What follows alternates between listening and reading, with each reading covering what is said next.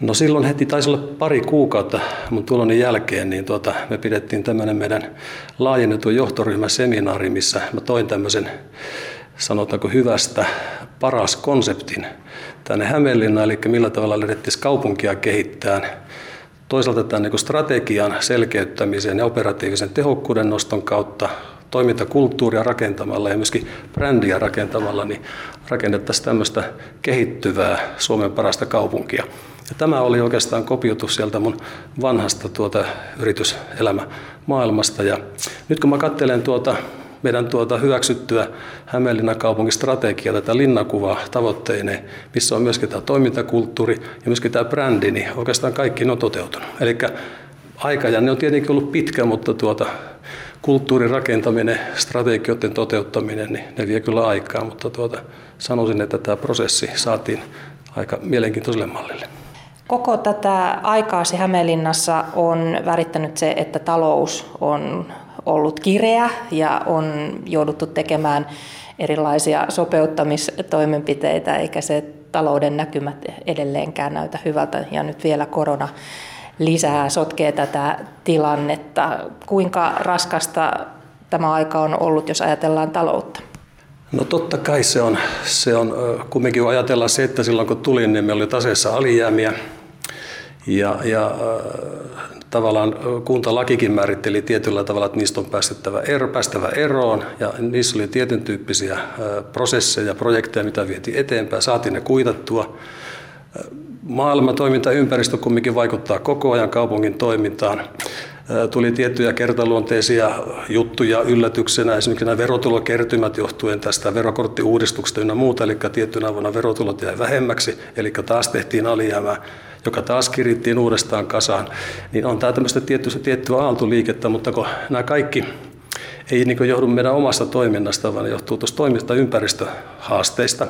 Esimerkiksi yhtenä vuotena tapahtui osakemarkkinoilla tapahtui joulukuun puolivälin paikkeilla melkoinen lasku, tuli melkoinen monttu, ja me jouduttiin alaskirjaamaan sen johdosta 3,5 miljoonaa sitten meidän tulokseen. No 15. päivä tammikuuta muistaakseni oli tullut takaisin. Se arvo, eli tavallaan se, se monttu, mikä oli kuukauden, se näkyy meidän tilinpäätöksessä. Ja siihenkään me itse pystytty vaikuttamaan, eli tämä toimintaympäristönä erityyppiset trendit myöskin vaikuttaa vahvasti meillä ja kuinka niihin varautuu. Saati sitten korona. Ää, viime keväänä ensimmäinen arvio oli, että tehdään 36 miljoonaa miinusta valtion toimin osin omin toimin sitten, mikä tulos oli, tehtiin 14 miljoonaa plussaa. Eli tavallaan tämä talouden niin suunnittelu ja tämä, niin, niin tuota, se on välillä se on erittäin haasteellista. Sitten kun ajatellaan, että ihan tuommoisiakaan parinkymmenen miljoonan tavallaan niin haasteita, niin eihän niitä pysty käytännön toiminnasta ottaan. Meillä on lakisääteisiä tehtäviä, ne on niin suuria summia, että tarvitaan myöskin tämmöisiä kertaluonteisia juttuja, millä niitä sitten hoidetaan osin, osin tasapainoon.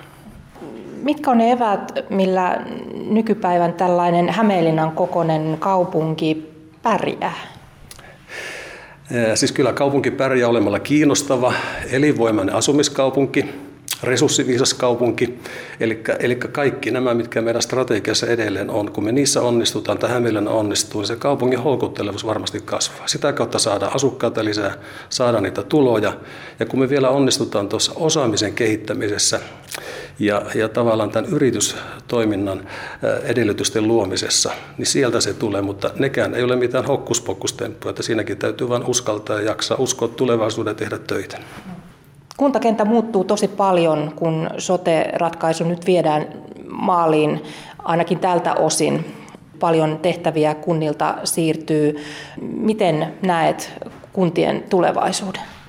Tietyllä tavalla joku voisi sanoa, että tietenkin kun sote siirtyy, niin ehkä tämä talouden suunnittelu ja, ja taloudesta huolehtiminen helpottuu. Tietenkin se varmaan näinkin on. Mutta tämä muutos, mikä tässä vaiheessa tulee, sehän tulee olemaan älyttömän suuri meiltä tai Hämeenlinnasta sitten häipyy yli, tai sanotaanko puolet suurin piirtein henkilöstöstä sinne tuota hyvinvointialueelle rahoista, eli puolet, niin mitä sen jälkeen tämän talouden suhteen. Ja nyt täytyy myöskin muistaa, että tämä seuraava, tämä vuosi plus ensi vuosi tulee olemaan tosi haasteellinen se hyvinvointialueen muodostumisen suhteen, koska, koska hyvinvointialueet aloittaa se ensimmäinen ensimmäistä 2023.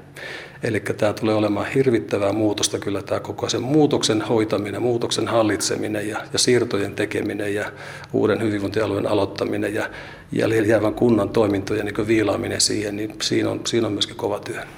Timo Kenakkala, onko tämä siis oikea hetki hypätä pois kaupunginjohtajan tehtävistä ja siirtyä eläkkeelle? No tuskinpa minun maailma on koskaan allekirjoitettu se, että tämä tilanne olisi niin tässä vaiheessa tällainen, mutta tuota, jos ajatellaan tietenkin tilannetta nyt, nythän tämä on ihan, ihan virallinen eläkeikä ja, ja olen sitä aina, aina miettinyt, kun se tulee, niin jään tässä pois. Oikea hetki sinällään, onhan meillä asukasluku saatu kasvuun, onhan meillä nyt alijäämät tosin myöskin vahvasti myöskin valtion toimenpiteen saatu kuitattua.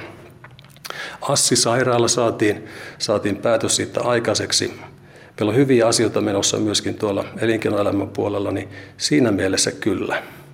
Että tässä vaiheessa on näin, näin hyvä, hyvä jäädä pois. Tietenkin nämä tulevat haasteet, haasteet tietenkin ovat semmoisia, mikä, mikä jäävät jäljelle, mutta mä uskon kyllä täysin, että tämä meidän virkamiesporukka ja uskon, että uudet päättäjätkin kyllä sitten suoriutuu, kun puhaltavat yhteen hiileen. No entä tulevaisuus omalta kohdaltasi? Tulit Oulun apulaiskaupungin johtajan virasta Hämeenlinnaan. Palaatko Oulun seudulle vai jäätkö Hämeenlinnaan? No kyllä me tässä, tässä mennään sinne pohjoisen suuntaan, että siinähän niin perheen van, vanhemmat ja osin myöskin meidän tytärperheineen kaksi pikkupoikaa sillä odottaa, odottaa tuota, pappaansa ja siinä varmaan tulee niin aikaa menemään eihän tulevaisuus tiedä tietenkään, mitä se tuo tullessaan, mutta ainakin nyt lyhyellä tähtäimellä näin tulee käymään. Ihan lopuksi vielä Timo Kenakkala. Viimeiset päivät menossa Hämeenlinnassa kaupunginjohtajana, minkälaiset tunnelmat on nyt tällä hetkellä? No tietyllä tavalla niin kuin haikeet, mutta toisaalta on niin kiva sitten nähdä vielä näitä tärkeitä ihmisiä tässä, jotka on tässä niin mukana ollut tässä matkalla ja tuota, hyvästellä heitä ja, ja tuota, tiettyjä sidonryhmiä ja muita, niin on, onhan tämä niin siinä mielessä sillä tavalla muistellaan niin positiivisesti asioita, mitä on tapahtunut ja mitä on saatu aikaan, niin siinä mielessä myöskin ihan hyvä päätös tälle kokonaisuudelle. No onko kuntalaisille terveisiä? No edelleenkin sanoin, että Hämeenlinna on edelleen tunnettu niistä asioista. Se on kumminkin houkutteleva kaupunki. Olkaa ylpeitä Hämeenlinnasta, mutta koetakaa yhdessä myöskin rakentaa sitä tulevaisuutta. Mä toivon, että ei niin liikaa katsottaisi peruutuspeiliin, eli että jos siihen peruutuspeiliin katsoo liikaa, niin voi olla, että tulee seinä vastaan tai joutuu hiekkatielle se moottoritie sijaan, että, että katse, katse tulevaisuuteen ja, ja tämmöisessä kovassa yhteishengessä ja kehukaa, puhukaa hyvää omasta kaupungista.